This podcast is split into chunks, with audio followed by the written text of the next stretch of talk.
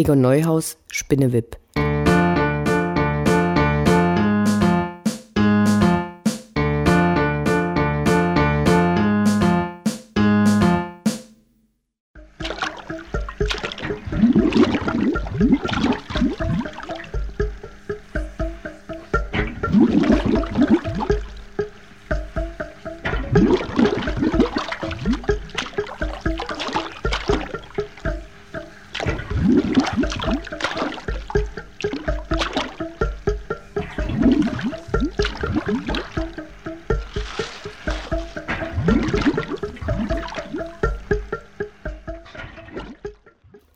Viele Leute schreiben ihre Erinnerungen auf, meist für ihre Familie, und lassen sie in kleinen Auflagen drucken bei Firmen, die sich darauf spezialisiert haben.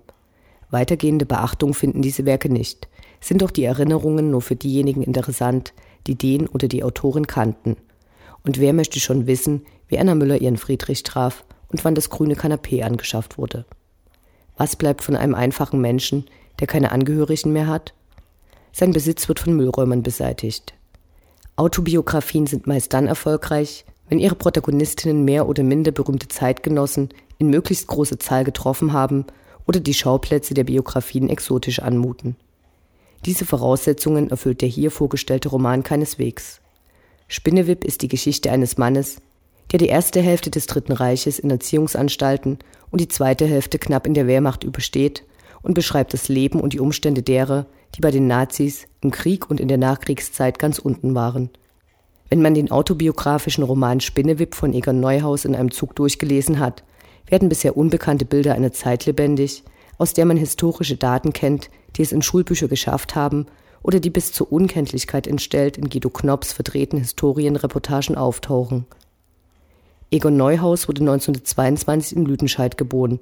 Den Titel des Buches gibt sein Spitzname den er wegen seiner schmächtigen Gestalt, die an Spinnweben erinnert, erhalten hat.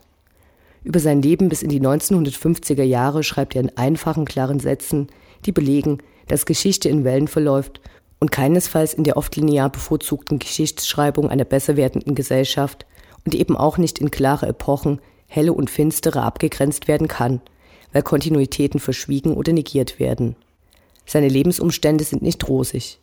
Nicht gerade als Wunschkind in proletarische Verhältnisse geboren, beschreibt er seine ersten Kinderjahre in einem Umfeld zwischen Deutschnationalen und Republikanern, in der elektrischer Strom nur für die Beleuchtung genutzt wird und auf dem Herd Wäsche und Essen gekocht werden. Und ihm ist immer klar, dass er am unteren Ende der sozialen Leiter steht, deren Einteilung er sich widersetzt. Immerhin weiß er, wie alle seine Freunde bereits mit vier Jahren, wie die anderen Geschwister gezeugt werden und hat gelernt, dass sich das gut anfühlen soll, während seine reicheren Mitschüler, die ein eigenes Zimmer hatten, überhaupt keine Ahnung haben. Nach der Trennung seiner Eltern kommt er zu seinen Großeltern, eine Zeit, die er als schön erinnert. Dort lernt er viel über Politik, wenn die Kollegen seines Opas beim Flaschenbier politisieren. Als 1933 seine Oma stirbt, kommt er ins Heim und muss die Schule wechseln. Unterrichtet wird er nun von vaterländischen Ex-Soldaten, die, Zitat, nachdem sie Rekruten zum Katavergehorsam zurechtgeschliffen hatten, auch Schulkinder verprügeln durften. Zitat Ende. Sein Opa hatte ihm noch eingeschärft, mit Äußerungen über Politik zurückhaltend zu sein. Erkennbar sind ihm jedoch immer die Lügen, die ihm über die Großartigkeit des Krieges erzählt werden.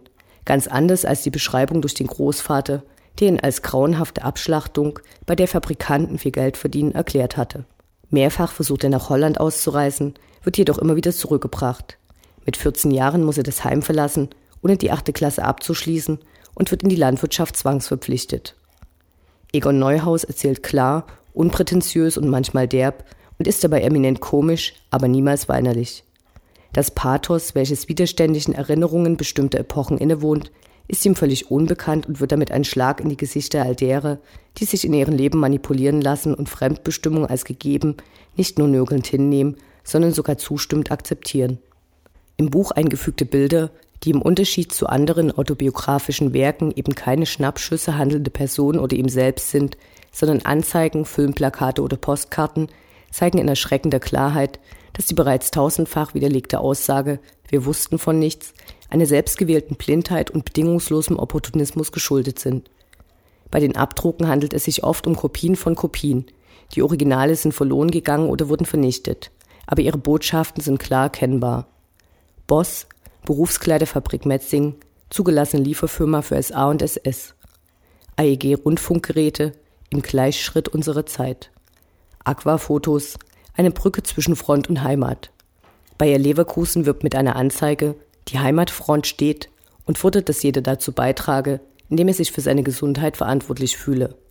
Allianz, Tempo, Quelle, die Liste der vom Nationalsozialismus profitierenden Firmen und ihre Verstrickungen, die beiläufig zwischen die Beschreibungen des täglichen Lebens in der Unterschicht eingefügt werden, ist lang. 1941 wird Egon Neuhaus in die Wehrmacht eingezogen und entzieht sich den Kämpfen so gut es geht. Dass hier nicht sein Krieg gekämpft wird, ist sonnenklar.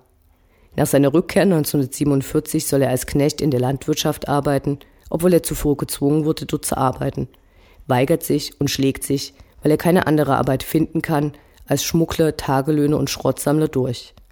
Während dieser Zeit lebt er in einem ehemaligen Luftschutzbunker, der von seinen Bewohnern Paradies genannt wird. Nach dem Ende der in Spinnewip beschriebenen Zeit siedelte Egon Neuhaus nach München über, um dort in einer Altpapiergroßhandlung zu arbeiten, die er als gebührenfreie Volkshochschule bezeichnete. Er sammelte auch dort Material, welches er für die Geschichtsforschung hoch einschätzte, kaufte es auf und gab es an Institutionen wie das Institut für Zeitgeschichte, das Bayerische Staatsarchiv, das Deutsche Museum und beteiligte sich an einigen Ausstellungen. Seine Lebensgeschichte führt auch die vor einigen Jahren neu aufgeflammte Unterschichtendebatte ad absurdum, zeigt Spinneweb doch beiläufig die Zwänge, denen die ihr Zugehörigen Imaginierten ausgesetzt sind und wie widrige Lebensumstände ohne die finanziellen Mittel eben nicht zu verlassen sind und dass Bildung eben auch nicht allen offen steht. Gleichzeitig gelingt es ihm, nicht nur seine persönlichen Lebensumstände zu beschreiben, sondern er zeichnet ein klares Abbild des opportunistischen unteren Bürgertums, welches nur zu bereit ist, für seinen Aufstieg nach oben nach unten zu treten. Egon Neuhaus starb 2008 an Krebs, aber erst nachdem er sicher sein konnte, dass sein autobiografischer Roman veröffentlicht würde. Die Veröffentlichung zwei Jahre später hat er nicht mehr erlebt. Der Text wurde in einer Fassung veröffentlicht, der der Autor noch zugestimmt hatte. Im Münchner Stadtarchiv sind 0,2 Meter mit Papieren und Dokumenten aus dem Nachlass von Egon Neuhaus aufgehoben und er wird dort als Schriftsteller geführt. Spinnewip ist eine Autobiografie, die in das Lektüreprogramm jeder Schule aufgenommen werden sollte und eines Tages hoffentlich als Klassiker, jedoch gelesen, in jedem Bücherschrank stehen wird.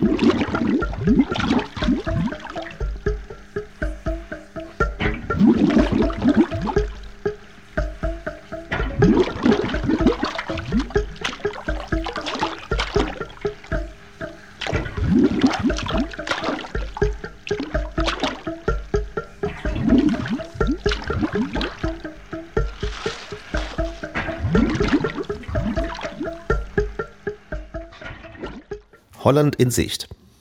Zwei Tage später tippelte ich los. Immer nach Westen. Mitgenommen hatte ich nur das Wichtigste. Geld, Papier, Handtuch, Seife und Rasierzeug.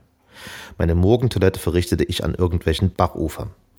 Mit jedem zurückgelegten Kilometer verließ ich Deutschland ein Stück weit. Über meine damals hinter Hückeswagen verunglückte Tippeltour musste ich nun lachen. Aber da war ich erst zwölf Jahre alt und nun fast fünfzehn. Als ich Aachen hinter mir hatte, stattete ich dem Dreiländereck einen Besuch ab. Dabei fiel ich nicht auf, weil auch eine Anzahl Touristen sich dort aufhielten und den großen Grenzstein betrachteten. Ich aber tat mehr, bummelte ein wenig herum und spähte nach Wegen und Grenzverlauf. Nach dem Motto Vorsicht ist die Mutter der Porzellankiste ging ich dann mit Unterbrechungen rüber. Es durfte ruhig die ganze Nacht draufgehen für so eine wichtige Sache. Als ich glaubte, weit genug zu sein, legte ich mich schlafen. Die Sonne stand schon halb hoch am Himmel, als ich wach wurde. Ausgeruht und gut gelaunt marschierte ich auf die erste Ortschaft zu. An allen Häusern blau-weiß-rote Fahnen und schon vor der Ortschaft waren auf der Straße Blumen gestreut. Auf der Hauptstraße kam ein bunter Menschenhaufen geradewegs auf mich zu. Was hatte das alles zu bedeuten? Für Karneval war doch die Jahreszeit zu spät. Kam da etwa das große Empfangskomitee für den kleinen Egon Neuhaus aus Lüdenscheid? Auf solche komischen Gedanken konnte nur einer kommen, der sich im katholischen Festtagskalender nicht auskannte. Das, was so bunt und gemächlich auf mich zukam, war eine frohen Leichnamsprozession. Sowas hatte ich noch nie gesehen. Da die frohen Leichname an ihrer Spitze rechts und links von Uniformierten flankiert wurden, zog ich es vor, schnell in einen Feldweg zu verduften, wo hohes Getreide mich vor den Blicken Neugieriger schützte. In Aachen hatte ich mich mit Proviant versorgt, der die ersten Tage reichen sollte. Denn so dicht hinter der Grenze wollte ich weder einkaufen noch bei einem Bauern um Arbeit nachfragen. Weiter im Landesinneren glaubte ich sicherer zu sein. Doch ich kam nicht bis ins Landesinnere. Schon am dritten Tag stand ein Uniformierter vor mir und wollte meinen Pass sehen. Einen solchen hatte ich selbstverständlich nicht. In jenen Jahren gab es für einfache Proleten überhaupt keinen Reisepass. Für jugendliche proletarischer Herkunft erst recht nicht. Er blieb wenigen begüterten Volksgenossen vorbehalten. Einen millionenfachen Abfluss kostbarer Devisen konnte sich das Dritte Reich mit seinen Autarkiebestrebungen nicht leisten. Die Nachbarländer allerdings auch nicht. Ächzten sie doch alle noch unter den Folgen der Weltwirtschaftskrise. Nun stand der holländische Gendarm vor mir und als Ersatz für einen Pass reichte ich ihm mein Arbeitsbuch. Er sah nur flüchtig hinein und betrachtete lange sehnend die Titelseite mit dem Hakenkreuz Adler. Dann durfte ich ihn in ein Wachlokal begleiten. Ich dachte ans Weglaufen, aber der konnte ja eine Pistole ziehen. Er führte mich in der Polizeistation vor eine Zellentür. Ich musste meinen Gürtel übergeben. Erst daraufhin durfte ich das dürftig möblierte Einzelzimmer betreten. Er schloss ab. Innen hatte die Tür keine Klinke. Ich tat, was viele vor mir in solchen ungastlichen Räumen getan haben. Ich spazierte die paar Meter hin und her wie ein Löwe im Käfig. Dabei grübelte ich darüber nach, was ich denn schon wieder falsch gemacht hatte. Lange konnte ich nicht grübeln, denn schon drehte sich der Schlüssel im Schloss und nun standen zwei vor der Tür. Der Uniformierte und ein Neuer in Zivil. Der sagte zu mir, komm mal mit. Das tat ich, meine Hose mit den Händen festhaltend. Ich Spinnewip erwischte ja nur Hosen von zu großer Buntweite. Im Dienstzimmer nahm der Zivilist an einem Schreibtisch Platz und deutete mit der Hand auf einen freien Stuhl. Ich sagte brav Dankeschön. Auf seinem Tisch lag mein Arbeitsbuch und mein abgeschabter Ledergürtel. Den gab er mir wieder zurück. Ich sagte wieder brav Dankeschön. Der Gürtel war schon alt, den hatte meine Oma gekauft, als der Kaufhof noch Leonard Tietz hieß. Der Beamte stellte Fragen. Du bist Egon Neuhaus? Ja. Aus Lüdenscheid in Westfalen? Ja. Geboren am 25. Juni 1922? Ja. Dann gratuliere ich dir zu deinem heutigen Geburtstag. Ich schwieg vor Überraschung einige Sekunden und sagte dann wieder brav Dankeschön. Mir war in den letzten Tagen alles Mögliche durch den Kopf gegangen, nur nicht mein Geburtstag. Ein Jahr zuvor, als ich noch der Jugendknecht beim Bauern Kemper war, hat mir kein Mensch gratuliert. Nun saß ich in Holland in Abschiebehaft und so ein Beamtentyp gratuliert mir, weil der zufällig an meinem 15. mein Arbeitsbuch auf seinen Tisch bekam. Er wollte noch einiges Belangloses wissen, dann sagte er, dass in zwei Tagen ein Transport nach Deutschland abginge. Da müsste ich mitgehen. Hungern musste ich in Holland nicht. Nach zwei Tagen ging es mit einem Sammeltransport zur Grenze, 27 Männer und eine Frau. Ich war der mit Abstand jüngste in der Gruppe.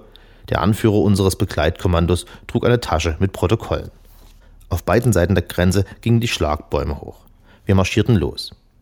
Gleichzeitig kamen vom anderen Schlagbaum her in Deutschland aufgegriffene Niederländer auf uns zu. Dieser Haufen war kleiner, aber das Begleitkommando war größer. Die beiden Anführer salutierten zackig durch Handanlegen an den Mützenschirm. Dann tauschten sie die Protokolle aus und die verloren gegangenen Staatsbürger, so wie das im Verkehr zwischen geordneten Staaten üblich ist. Wenige Tage später landete ich in der Landeserziehungsanstalt Dorsten am nördlichen Rand des Kohlenpottes. Die Anstalt war ein ehemaliges Kloster. Es war gekommen wie für den Fall des Scheiterns gedacht. Man hatte mich keinen Kopf kürzer gemacht, nicht einmal in einen Jugendknast gesteckt. Beschäftigt wurden wir Zöglinge vorwiegend mit Erdbewegungen, da wir das ehemalige Klostergelände in einen modernen Zustand versetzen sollten. Die Verpflegung war einigermaßen und schlafen konnte ich auf einer richtigen Seegrasmatratze. Auch die Arbeit erschien mir besser als die auf dem Feld und im Kuhstall. Durch eine hohe Mauer von uns getrennt befanden sich junge Mädchen.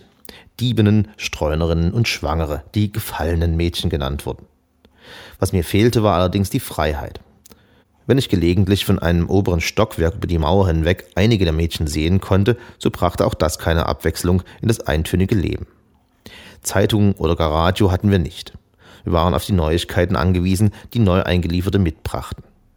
Die Gestapo machte große Jagd auf asoziale Elemente. Die Landstraßen wurden nach und nach von Tippelbrüdern und Tippelschicksen gereinigt. Die Nazis hatten einfach kein Verständnis für eine individuelle Lebensweise.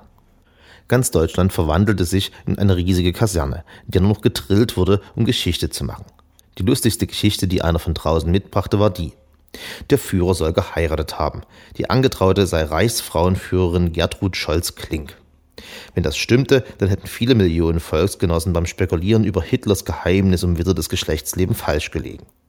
Fast keiner wollte glauben, dass Hitler ein Eunuch sei und ein Gelübde hatte er trotz streng katholischer Erziehung wohl ebenfalls nicht abgelegt. Am häufigsten wurde ihm ein Schlafzimmerverhältnis mit Leni Riefenstahl, Hanna Reitsch oder irgendeiner Filmschauspielerin angemunkelt. Scholz Klink war Witwe, hatte blaue Augen, blonde Haare mit einem germanischen Knoten im Nacken und ein gebärfreudiges Becken. Ihrem ersten Mann gebar sie sechs Kinder. Auf nationalen und internationalen Frauenkonferenzen konnte sie beeindruckende Holzlöffelreden halten. Holzlöffel spielten eine wichtige Rolle in der Kleinkindererziehung. Damit wurde gedroht und geschlagen. Was für den Lehrer der Rohrstock war für die züchtigende Mutti der Holzlöffel. Ein pädagogisches Hilfsmittel.